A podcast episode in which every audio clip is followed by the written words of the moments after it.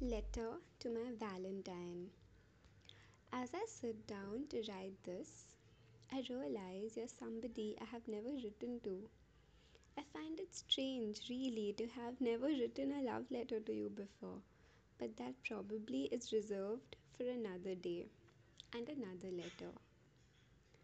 I write this to you today in the hope that you or we could read this years from now and marvel at the fact that the child in you was still alive when you were 21, when everyone around you was trying so hard to grow up and break free from their figurative shackles. You had the courage to stay afloat, a boat seemingly empty. I can't be sure about the time when you would be reading this, hoping that happens, but let's just assume for the moment that it would be in a position of loneliness.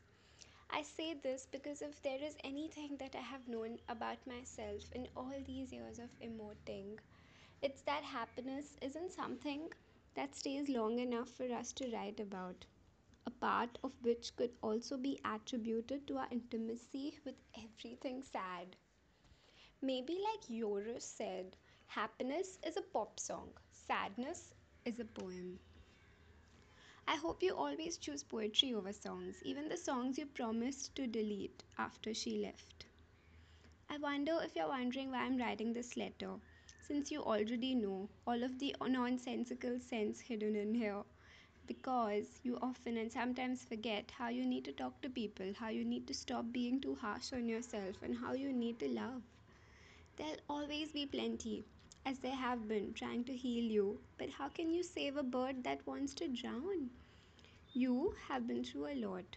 I empathize with you, I genuinely do. And while I hope you would have gotten over it when you find this letter, if, if you haven't, there is this one stop one step solution that shall always help. Learn to love yourself. Each morning, find a moment to stare at the mirror and smile. That person in the mirror, that person would never leave. There'll always be a bad day. Just just hold on. It'll get better. It always has. It always does. It always will. Happy Valentine's Day. May you never stop believing in love. Love me.